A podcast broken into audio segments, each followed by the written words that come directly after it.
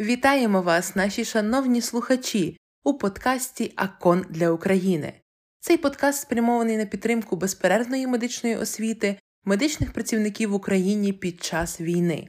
Інститут дослідження міжнародної допомоги Аконського університету гуманітарних наук в Берліні та Тернопільський національний медичний університет представляють вам новий епізод нашого подкасту Діти та молодь у зонах бойових дій багаторівнева модель психосоціальної підтримки. Автори Торстен Сукале, Анабель Шйоцер, Уте Зігенгайн, Міхель Кльох.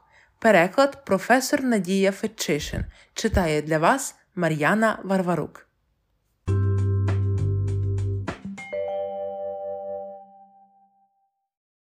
Наслідки війни для дітей, молоді та їхніх сімей є величезними та всюдисущими та мають різноманітні проблеми.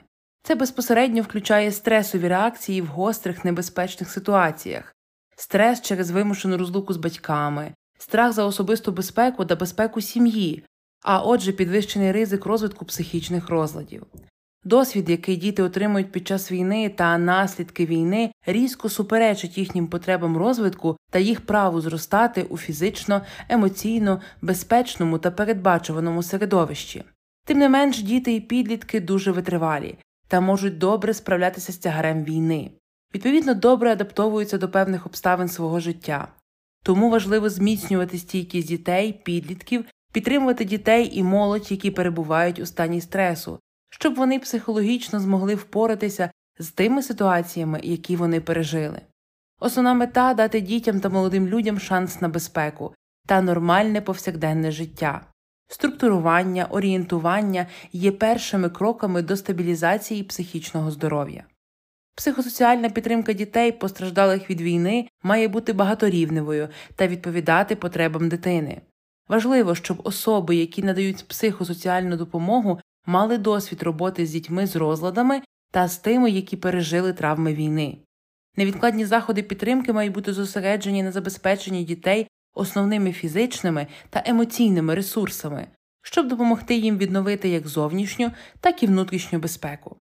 Процес скринінгу і узагальнена оцінка інтенсивності психічного навантаження дитини та її ресурсів вказують на те, щоб уможливити цілеспрямовану допомогу залежно від інтенсивності стресу.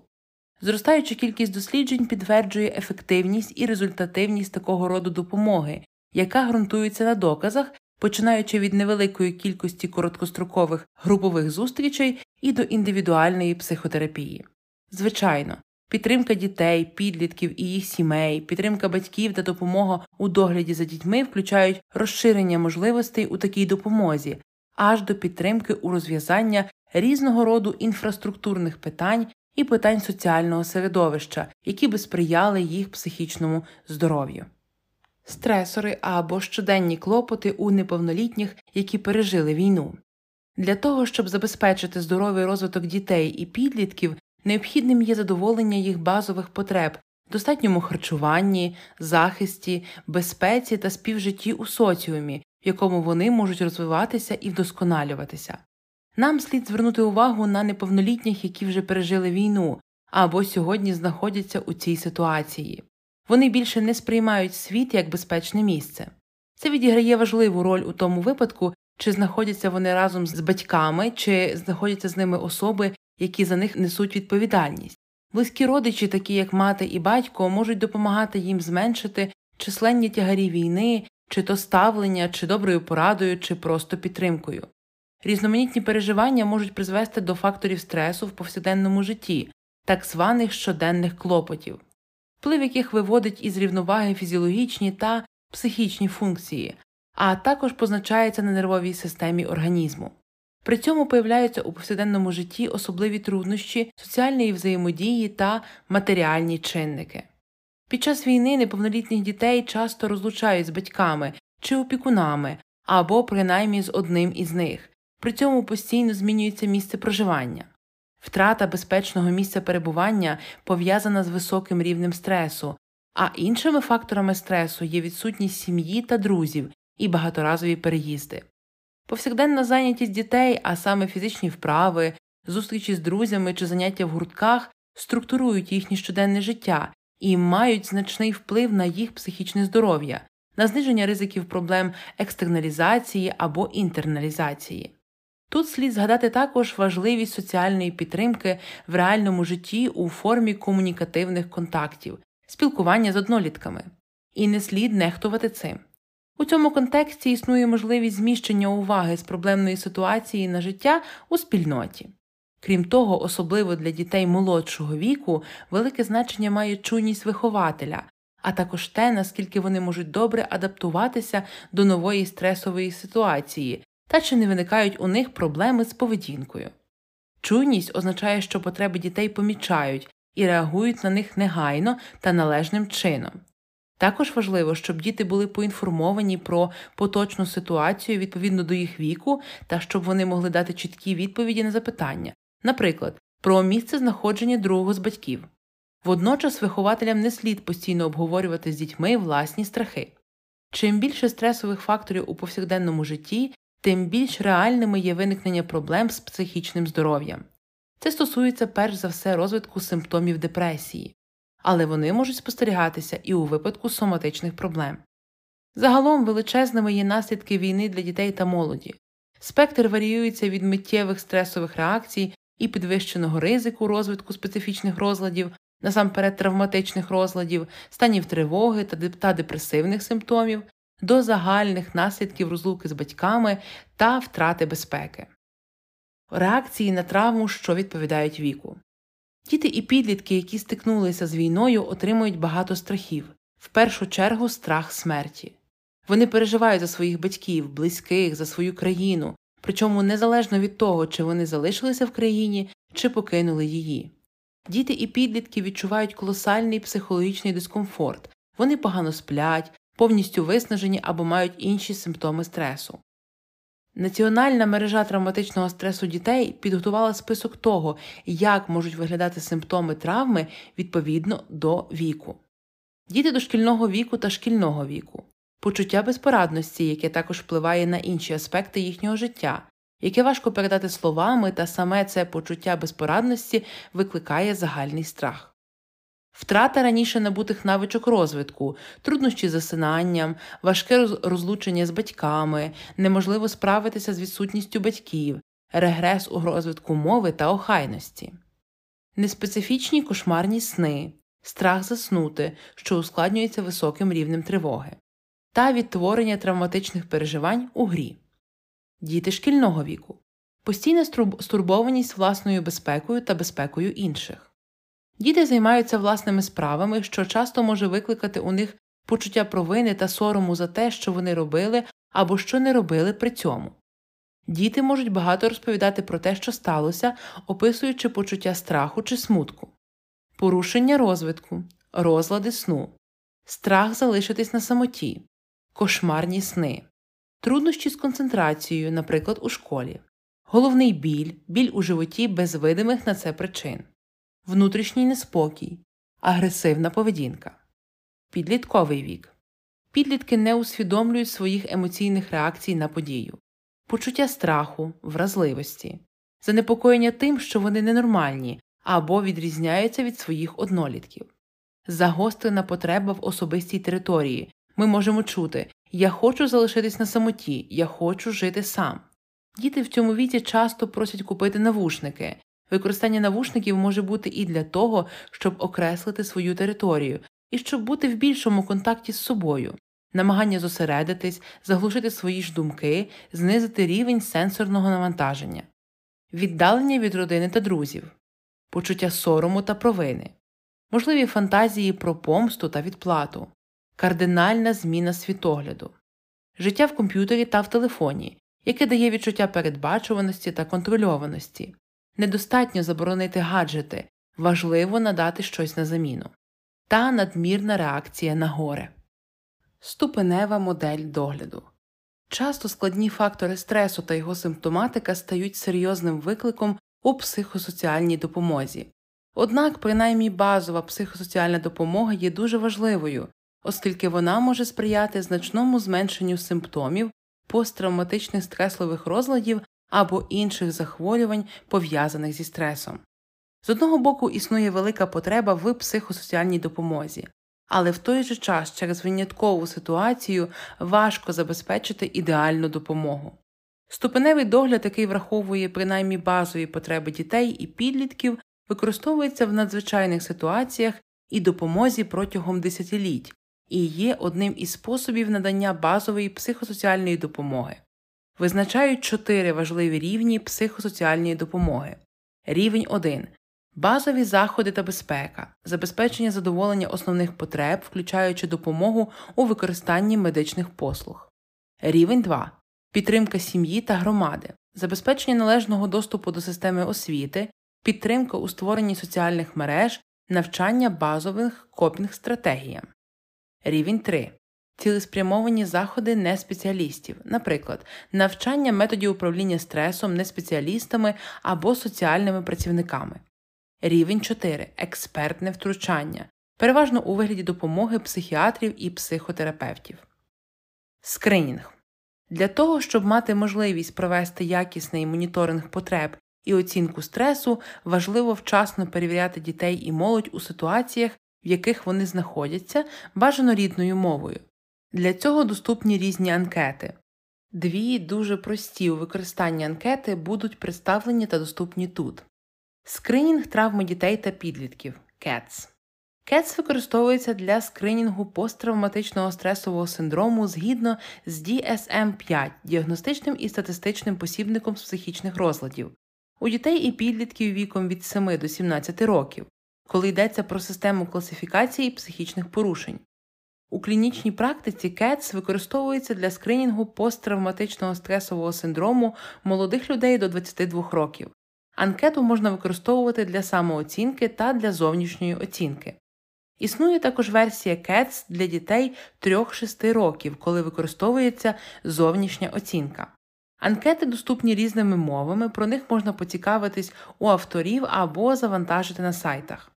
Анкета здоров'я пацієнта 9 PHQ9 використовується для виявлення депресії та забезпечує оцінку форми депресії. Анкета є модулем інших анкет здоров'я, які розроблені для психічної оцінки. PHQ9 є валідною міжнародною скринінговою моделлю для реєстрації депресії відповідно до критеріїв DSM-IV, що містить 9 елементів.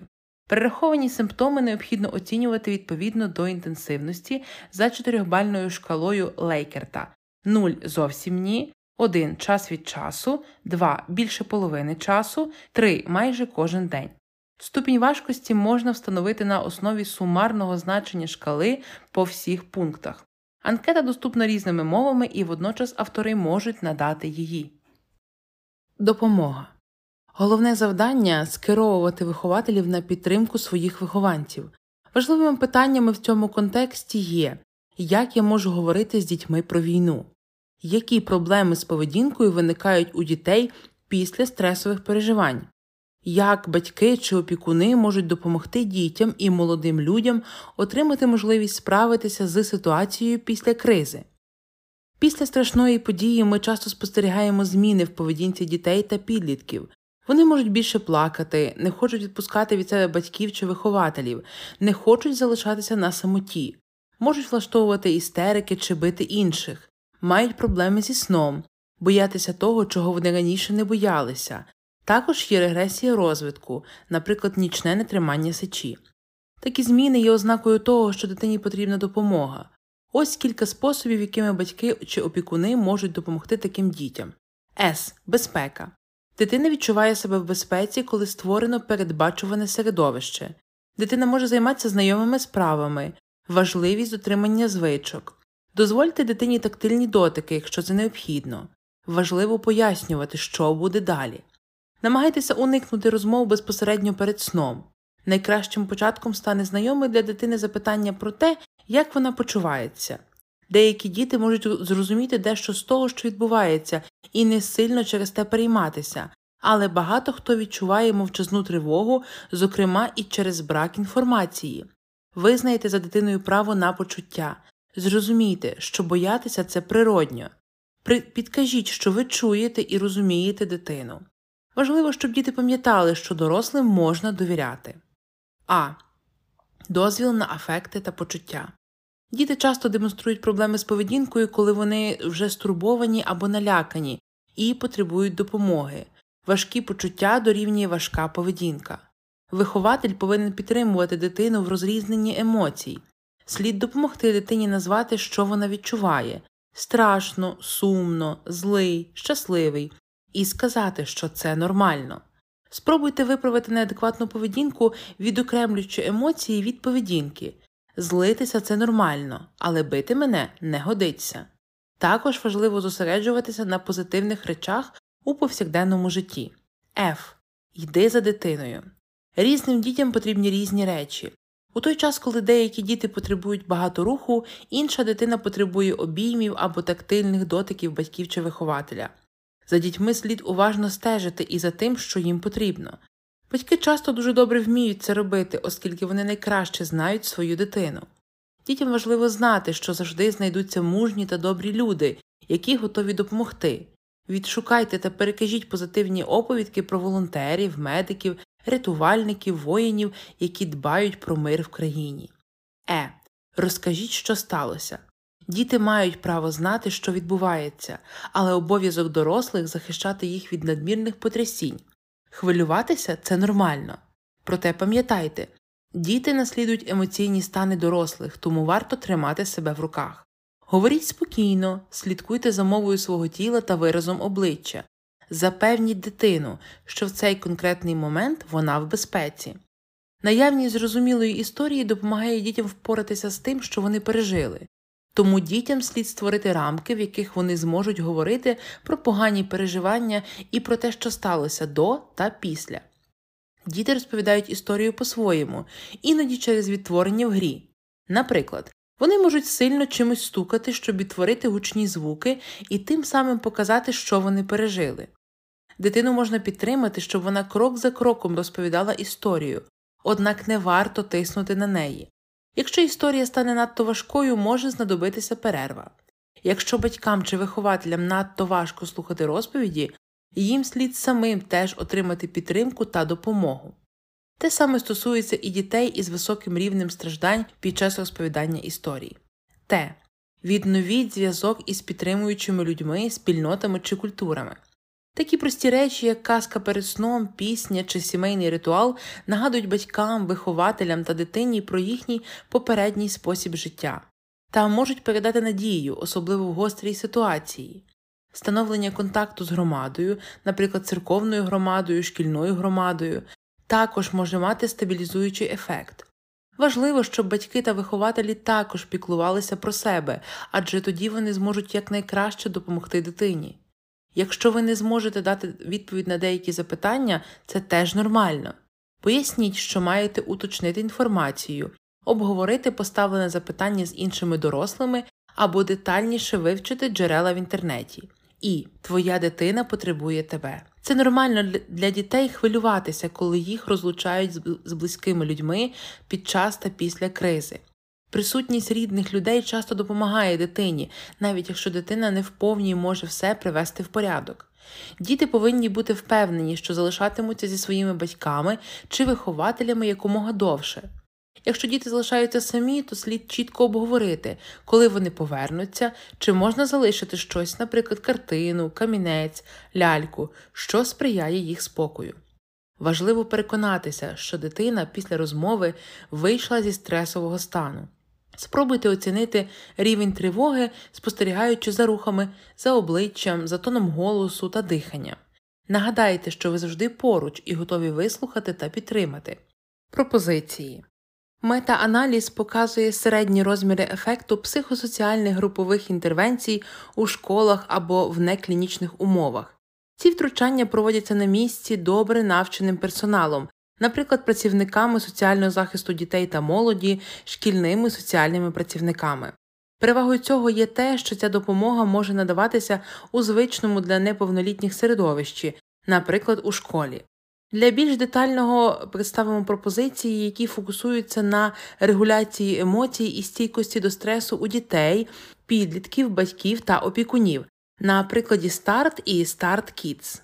Цілями старт та старт Kids є з одного боку профілактика, а з іншого надання культурно-інтегративних стабілізаційних концепцій для дітей та молоді з високим рівнем стресу, наслідками травми та вираженим емоційним стресом.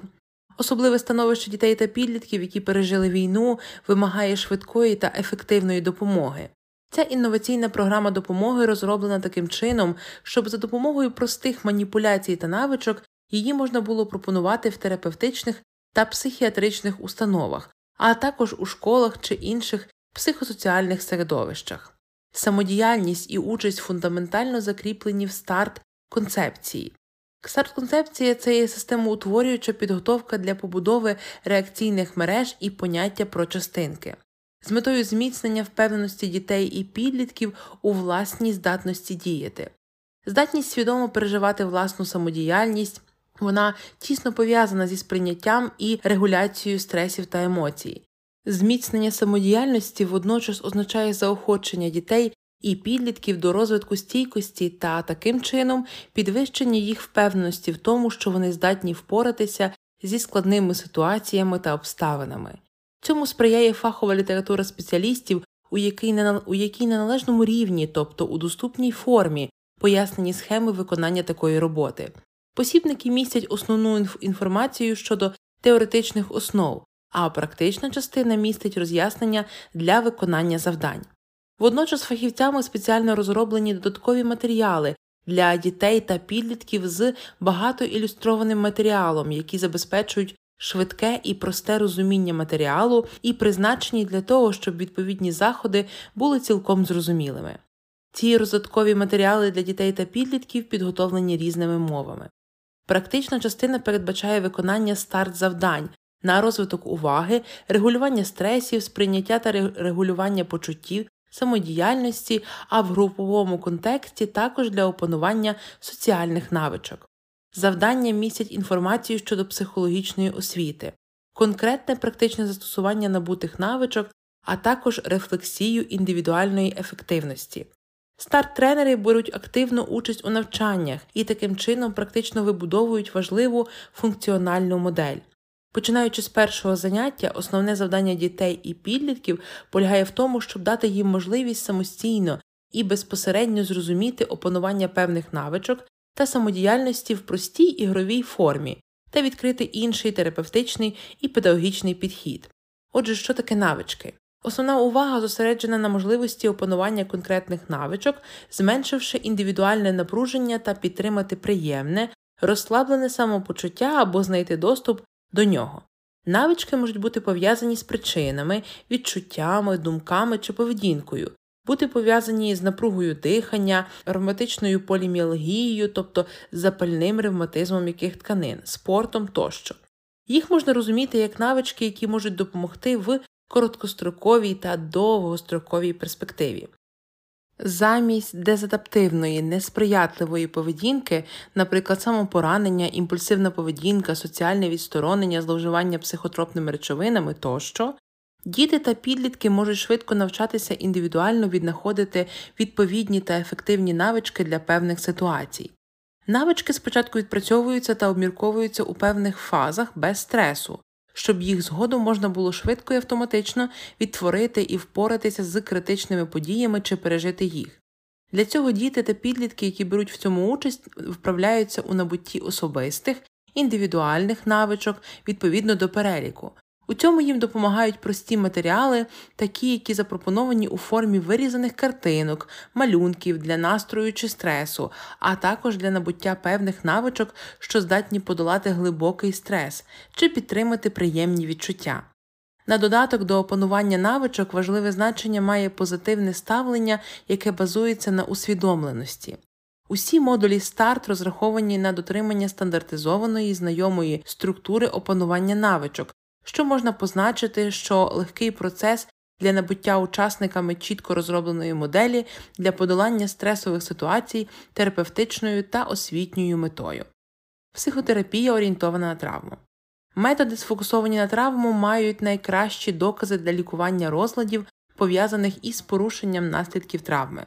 Когнітивно-поведінкова терапія, зорієнтована на травму, виявилася дуже ефективною та, передусім, із урахування культурних особливостей.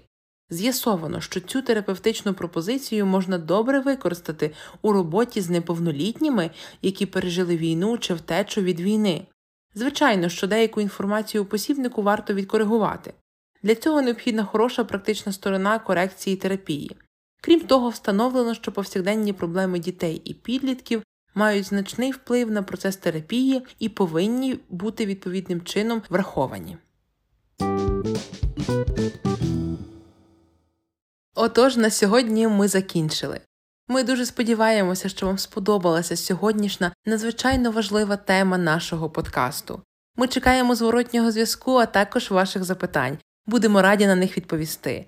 Незабаром очікуйте нові випуски нашого подкасту. До побачення, всього доброго, бережіть себе!